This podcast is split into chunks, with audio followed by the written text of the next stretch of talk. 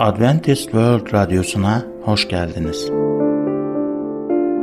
Sizi seven ve düşünen radyo kanalı. Umudun Vahiy adlı programımızı dinliyorsunuz. Bugünkü programımızda yer vereceğimiz konular Vahiy kitabının Amerika'nın doğuşunu önceden bildirmesi ve fibroid.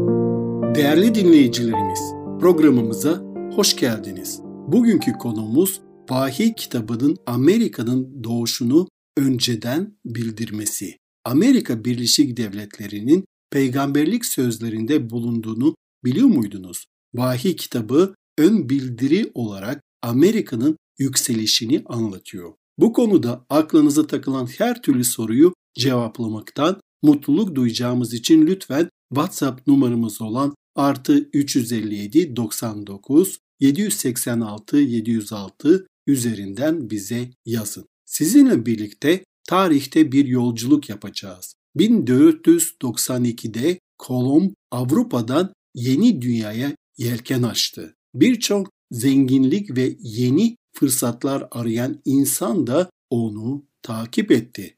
Yıl 1620 Kasım ayında Massachusetts kıyılarına küçük bir grup geldi. Bu insanlar buraya eski dünyada bulamadıkları bir şeyi yani ibadet özgürlüğünü arayarak gelmişlerdi. Devlet vatandaşlarına dini inançları dayatmaya çalışması zulüm demektir ve bu insanlar da oldukça zulüm görmüşlerdi. Samimi Hristiyanlar bu zulmü İngiltere'de ve daha sonra da Hollanda'da acı verici bir şekilde tecrübe etmişlerdi. Bu yüzden Amerika kıyılarına özgürlüğü aramaya çıktılar. Amerika'da Hristiyan hacılar tarafından koloniler kuruldu. Amerika eski dünya monarşilerinin para cezalarından, hapis cezalarından ve işkencelerinden kurtulmak isteyen diğer insanları da cezbetmişti. Sonuç olarak 20 bin kadar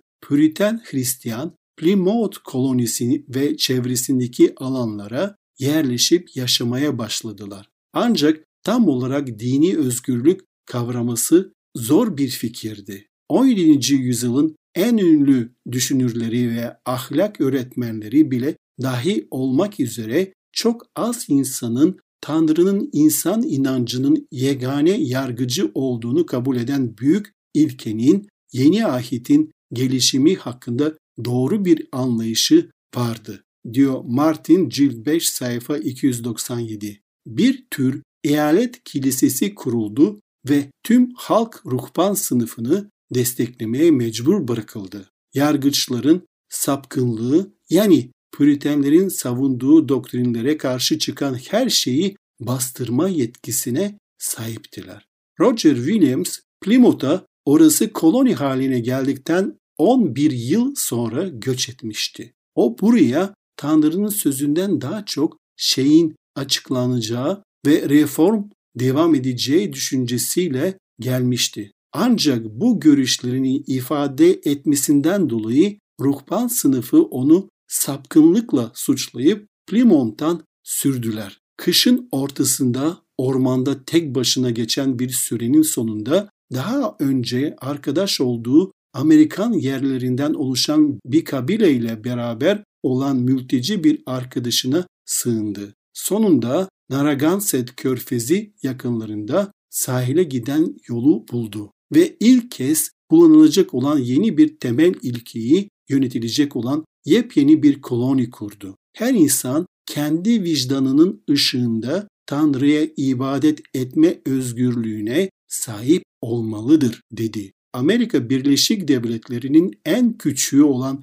küçük Rhode Island eyaleti sonunda anayasaya girecek olan bu ilkeyi geliştirerek şöyle yazdı. Kongre din özgürlüğünü kısıtlayan veya serbestçe ibadet etmeyi yasaklayan hiçbir kanun çıkaramaz. Aslında bu tarz özgürlük fikirleri kutsal kitaptan çıkıyor biliyor musunuz? Çünkü kutsal kitabın peygamberleri din ve vicdan özgürlüğü için insanların Amerika'ya gidecekleri hakkında bir şey söylediler mi? Tanrı'nın sözü Amerika'nın yükselişini ve geleceğini öngördü mü? Karanlık çağlar boyunca Avrupa'yı kilise ve devlet birliği yönetti. Biliyorsunuz samimi Hristiyanlara bile zulüm edildi. Bir şey kutsal kitapta ise ben ona inanıyorum. Kutsal kitap ile uyuşmuyorsa bana göre değildir. Vahiy 13'te yeni bir güç anlatılıyor. Bundan sonra başka bir canavar gördüm. Yerden çıkan bu canavarın kuzu gibi iki boynuzu vardı ama ejderha gibi ses çıkarıyordu. Yani bu birinci ve onuncu ayetler arasında bahsedilen ilk canavardan farklı başka bir canavardır. Kutsal kitaba göre bu canavar veya diğer bir deyişle yaratık peygamberlik sözünde neyi temsil ediyor? Daniel kitabı 7. bölüm 23. ayet bize şöyle diyor. Bana şu açıklamayı yaptı. Dördüncü yaratık yeryüzünde ortaya çıkacak dördüncü krallıktır. Kutsal kitap peygamberlik sözlerinde bir canavar, bir krallığı veya siyasi bir gücü temsil ediyor. Canavarlar, uluslar, imparatorluklar hepsi demek ki bu kelimeyle temsil ediliyor. Peki kutsal kitap peygamberlik sözlerinde su neyi temsil ediyor? Vahiy 17-15'te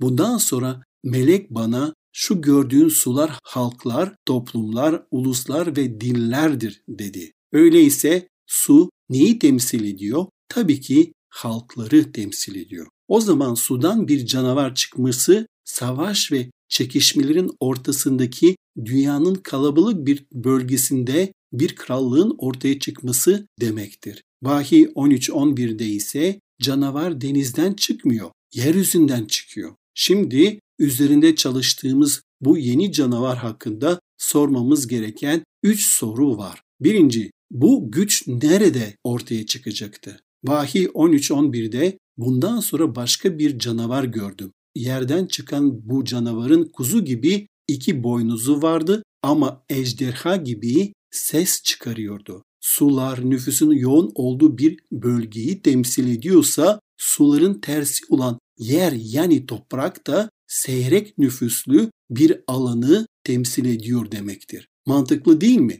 Vahiy 13'ün ilk canavarı denizden yükselmişti. Bu yeni canavar veya ulus ise yeryüzünden Avrupa uluslarına kıyasla nispeten daha az nüfusu olan bir bölgeden çıkacaktı. İkinci soru ise bu güç ne zaman ortaya çıkacaktı? Esarete götüren esaret altına girecek. Vahiy 13'teki ikinci canavar ilk canavarın esaret altına girdiği anda ortaya çıkacaktı. Daha önce ilk canavarın papalık Roma'sını temsil ettiğini zaten öğrenmiştik. Hemen kısaca öğrendiklerimizi bir özetleyelim. Vahiy 13'teki ilk canavar otoritesini pagan Roma yani ejderhadan alacaktı. Ve papalıkta aynen Vahiy 13'te anlatıldığı gibi gücünü pagan Roma'dan bir diğer deyişle ejderhadan aldı. Bu ilk canavar aynı zamanda dünya çapında bir ibadet sistemi olacaktı. Papalıkta dünya çapında bir dini sistem oldu değil mi? İlk canavarın rahipleri günahları affetme yetkisine sahip olduklarını iddia edeceklerdi. Papalıkta rahiplerinin günahları affetme yetkisine sahip olduğunu iddia etmişti. 1260 yıl hüküm sürecekti. Tarihsel olarak baktığımızda da papalığın 1260 yıl hüküm sürdüğünü görebiliriz. Roma piskoposu daha önce var olmasına rağmen saltanatın zirvesine milattan sonra 538'de başladı. 1798'de ise milattan sonra 538'den 1260 yıl sonra ise ne oluyor? Napolyon tarafından gönderilen Fransız General Berthier Roma papasını esir aldı. Vahiy 13.10'da ise ilk canavar olan papalığın esaret altına alınacağını bize çoktan söylemişti. 1798'de ise bu gerçekleşti. Vahiy 13'teki ikinci canavar ilk canavarın yani papalık esaret altına alındığı sırada veya 1798 civarında dünyanın daha önce bilinmeyen bir bölgesine yükseliyor olacaktı. 10 yıllardır yapılan Kutsal kitap araştırmaları Amerika Birleşik Devletleri ile bu peygamberlik sözünün eşsiz bir şekilde gerçekleştiğini gördüler. Devam etmeden önce bu konuyla ilgili herhangi bir sorunuz olması durumda artı 357 99 786 706 olan WhatsApp numaramızı sizlere hatırlatmak isterim. Üçüncü soru bu güç nasıl ortaya çıkacaktı? Vahiy 13.11'de şöyle diyor kelam. Bundan sonra başka bir canavar gördüm. Yerden çıkan bu canavarın kuzu gibi iki boynuzu vardı ama ejderha gibi ses çıkarıyordu. G.A. Townsend eski dünya ile karşılaştırıldığında Yeni Dünya kitabının 635. sayfasında Amerika'nın yükselişi hakkında şöyle der. Onun boşluktan ortaya çıkmasını gizemi sessiz bir tohum gibi imparatorluk haline geldik. Sessiz bir tohum gibi topraktan çıkmak ne kadar da yerinde bir açıklama. 1800'lerde Daniel ve Vahiy kitabının yazarı Uriah Smith sayfa 578'de şöyle diyor. Amerika dünyanın sessizliğin arasında ortaya çıkıyor, gün ve gün gücüne güç katıyor. Bir diğer ayırt edici özellik ise canavarın kuzu gibi iki boynuzun olmasıdır. Bu boynuzların üzerinde ilk canavardaki gibi taç yoktur. Taç krallık otoritesini gösterir. Tacın olmaması ise özgürlüğü gösterir. Yani böyle bir krallık otoritesi yoktur. İkinci canavarın gücü bir kraldan gelmez. İkinci canavarın demokratik, cumhuriyetçi bir hükümet biçimini temsil eden iki boynuzu vardır. Bu iki boynuzun gücünü aldığı iki dış prensip vardır. New York limanındaki özgürlük heykeli uzun zamandır Amerika Birleşik Devletleri vatandaşları için özgürlük ilkelerinin sembolüdür. Ancak bu sahne değişmektedir. Vahiy 13 11'den 14'e baktığımızda bu canavarın karakterindeki bir değişikliği ortaya koyuyor. Ve hemen 11. ayette şöyle diyor. Bundan sonra başka bir canavar gördüm. Yerden çıkan bu canavarın kuzu gibi iki boynuzu vardı ama ejderha gibi ses çıkarıyordu. Bu canavar ejderha gibi ses çıkarıyor. Nihayetinde bir gün bu dini özgürlüğü kalkacaktır. Milletler normalde nasıl konuşurlar? Devletler ve milletler kendi kanunları aracılığıyla konuşurlar. O halde bu ejderha gibi konuşmak Tanrı'nın ilklerine karşı savaşmak demektir. Toprak kanunlarını ve siyasi nüfusu kullanmak demektir. Vahiy kitabı totalitarizmin veya baskının hüküm sürdüğü azınlıkların haklarının ayaklar altına alınacağı bu son günlere götüren bir dizi olayı anlatır mı acaba? Kutsal kitap bunun nasıl olabileceğini bizlere gösteriyor mu? Dikkatlice dinleyin lütfen. Vahiy 13-12. ayet. İlk canavarın bütün yetkisini onun adına kullanıyor. Yeryüzünü ve orada yaşayanları ölümcül yarası iyileşen ilk canavara tapmaya zorluyordu. Yani bu ikinci canavar Amerika Birleşik Devletleri ölümcül yarası iyileşen ilk canavarın yani papalığın otoritesini kullanıyor. Bir kilise devlet birliği oluyor. Siyasi, dini bir ittifak söz konusu oluyor ve din özgürlükte bir sarsılma var. Vahiy kitabı olan dışı bir şeyin olacağını söylüyor. Şeytanın bu ittifakı yaratmak için bir şeyler yapacağından bahsediyor. Ve Vahiy 13.13'te insanların gözü önünde gökten yere ateş yağdıracak kadar büyük belirtiler gerçekleştiriyordu. Bu aradaki o şeytana atıfta bulunmaktadır. Büyük ateş sembolü bazı insanların kafasını karıştırmaktadır. Eski ahitte geceleyin bir ateş sütünü Tanrı'nın halkına ışık verecek öncülük ediyordu.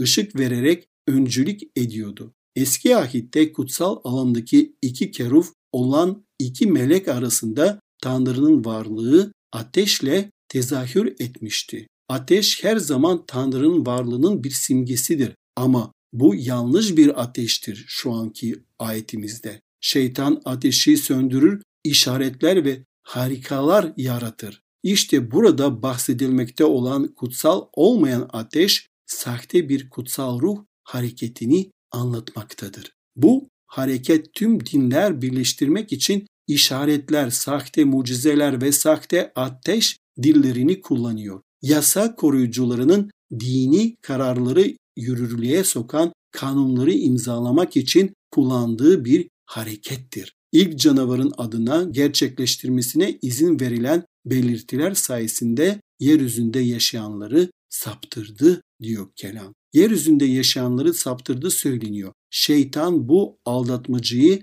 nasıl gerçekleştirebilir? Ne yazık ki bugün Amerika'da pek çok ciddi sosyal sorun var. Uyuşturucu ve alkol birçok genci mahvetmekte. Cinsel ahlaksızlık yaygın. Ulusal borç ise çok yüksek. Ekonomi sallantıda. Ulusal afetler yaygın. Kasırgalar, hortumlar, yangınlar, seller ve depremler birçok şehri harap etmekte. Bu koşullar kötüleşmeye devam ederse neler olabileceğini görebiliyor musunuz? Ulusal bir kriz anında şeytanın insanları bir bayrak altına birleştirmek için sahte mucizelere dayanan sahte bir dinsel uyanış başlatması sanki mümkündür değil mi? Devamında şeytan birkaç iyi niyetli insanı kullanıp dini kanunların yürürlüğe girmesini sağlayabilir değil mi? Sanki bu tarz taktikler gerçekten işe yarayabilir. Vahiy 13-14'te ise onlara kılıçla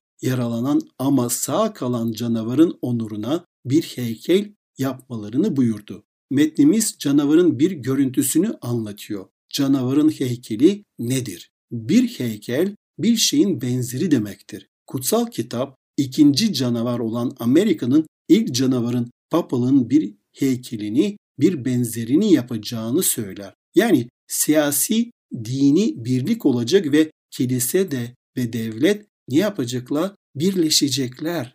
Bu gerçekleştiğinde ise karanlık çağlarda Papa'nın egemenliği altında olduğu gibi dini uygulamalar kanunla uygulanacaktır. Vahiy 18 bu olayları ayrıntılarıyla anlatıyor. Bazı iyi niyetli dini liderler bile kandırılacaklar. Şeytan bunu nasıl yapacak? Sahte ve yanıltıcı mucizeler yapacak. Sahte belirtiler yapacak.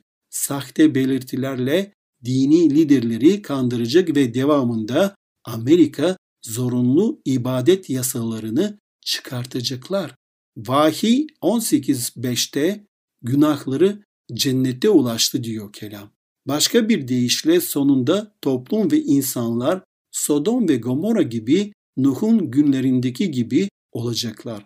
Ve dini liderler şöyle diyecekler. Amerika'yı çöküşten kurtarmanın tek yolu yasa koyanlara baskı yapmak ve bizi Tanrı'ya geri döndürmeleri için yasalar çıkartmamızdır. Ve bunu gören sıradan bir Amerikalı bile evet bu doğru gibi görünüyor. Çünkü ülkemize bakın işler oldukça kötüye gidiyor diyecekler. Şeytanın ne kadar ustaca hareket ettiğini görebiliyor musunuz? Daha sonra şeytan Tanrı'nın sözünü tam olarak takip etmeyen kiliselerde mucizeler gerçekleştirmeye başlayacak. Ve bu sahte mucizeler insanların bak bu Tanrı'nın gücü bunları mutlaka Tanrı yapıyor olmalı demelerine neden olacak. Şeytan tüm bunları neden yapıyor peki?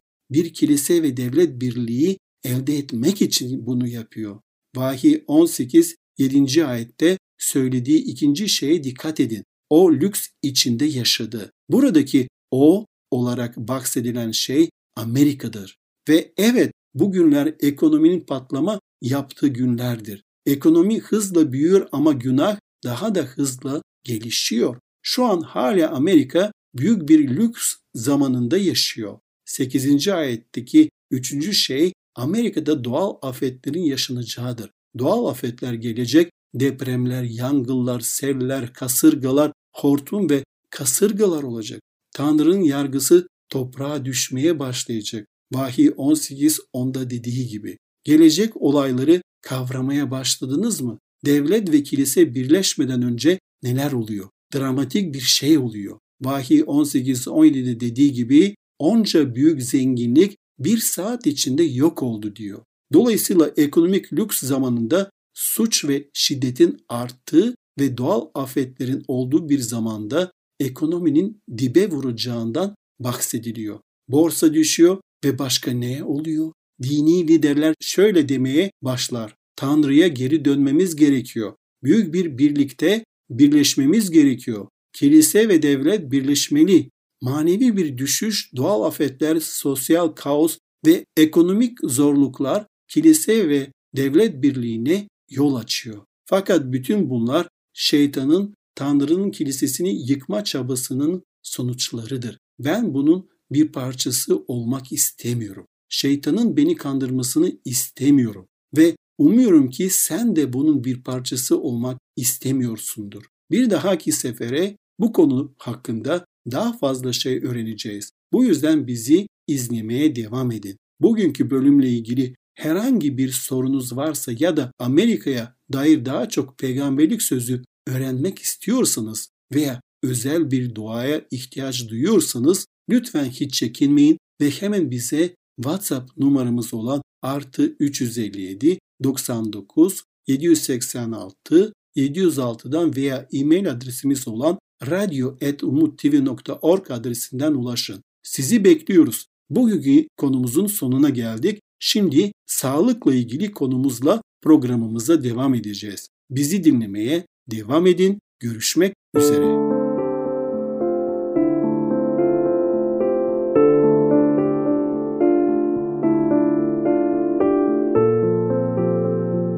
Merhaba değerli dinleyicilerimiz. Programımıza hoş geldiniz. Bugünkü konumuz fibroid. Evet değerli dinleyicilerimiz, çok az büyük insan arzusu, anne ve baba olma arzusu kadar güçlü ve köklüdür. Biyoloji perspektifinden bakıldığında üreme bir bireyin yaşaması için hava, su ve yiyecek kadar büyük bir ihtiyaç değildir. Ama kesinlikle insan türünün hayatta kalması için gereklidir. Kutsal kitap denen eski güzel kitap, yaratıcımızın ilk insan çifte söylediği ilk sözlerin çocuk sahibi olma emri olduğunu söyler. Verimli olun, çoğalın, yeryüzünü doldurun. Ayrıca Tanrı'nın doğum mucizesiyle insan olmayı seçtiğini de biliyoruz. Yeni ahit, kurtarıcımız İsa Mesih hakkında birçok kez bir kadından doğdu ifadesini kullanır. Evet, konumuza devam etmeden önce konumuza dair herhangi bir sorunuz olursa diye WhatsApp numaramız olan artı 357 99 786 706'yı sizlere hatırlatmak istedim. Evet, çocuk sahibi olmak oldukça doğal görünse de aslında doğuma kadar olan tam süreç hayal gücümüzün ötesinde bir mucizeler dizisidir. Mezmurlar yazarı Davut, gebe kalma ve doğum öncesi gelişimin mucizesini düşünüp bunun üzerine şu oldukça şiirsel satırları yazmıştır. Mezmurlar 139. bölümde şöyle yazar. İç varlığımı sen yarattın. Annemin rahminde beni sen ördün. Gizli yerde yaratıldığımda, yerin derinliklerinde örüldüğümde, bedenim senden gizli değildi. Henüz döl yatağındayken gözlerin gördü beni. Bana ayrılan günlerin hiçbiri gelmeden hepsi senin kitabına yazılmıştı. Hakkımdaki düşüncelerin ne değerli ey Tanrı. Sayıları ne çok, kum tanelerinden fazladır saymaya kalksam. Uyanıyorum hala seninleyim. Amin. Evet dinleyicilerimiz, bununla birlikte çoğu zaman işlerin beklediğimiz kadar basit ve pürüzsüz gitmemesine de şaşırmamalıyız. Birçok kadın için anneliğe giden yol zor ve endişe vericidir. İşte doktorların zaman zaman duydukları bir soru. Fibroitim var. Histerektominin gerekli hale gelmesinden korktuğum için ameliyattan kaçınıyordum. Ve çocuk istiyorum. 33 yaşındayım. Herhangi bir tavsiyeniz var mı? Ne yapmalıyım? Evet, bu durumdaki bayanlarla kesinlikle empati kuruyoruz ve en kısa zamanda annelik özlemlerinin gerçekleşmesini diliyoruz.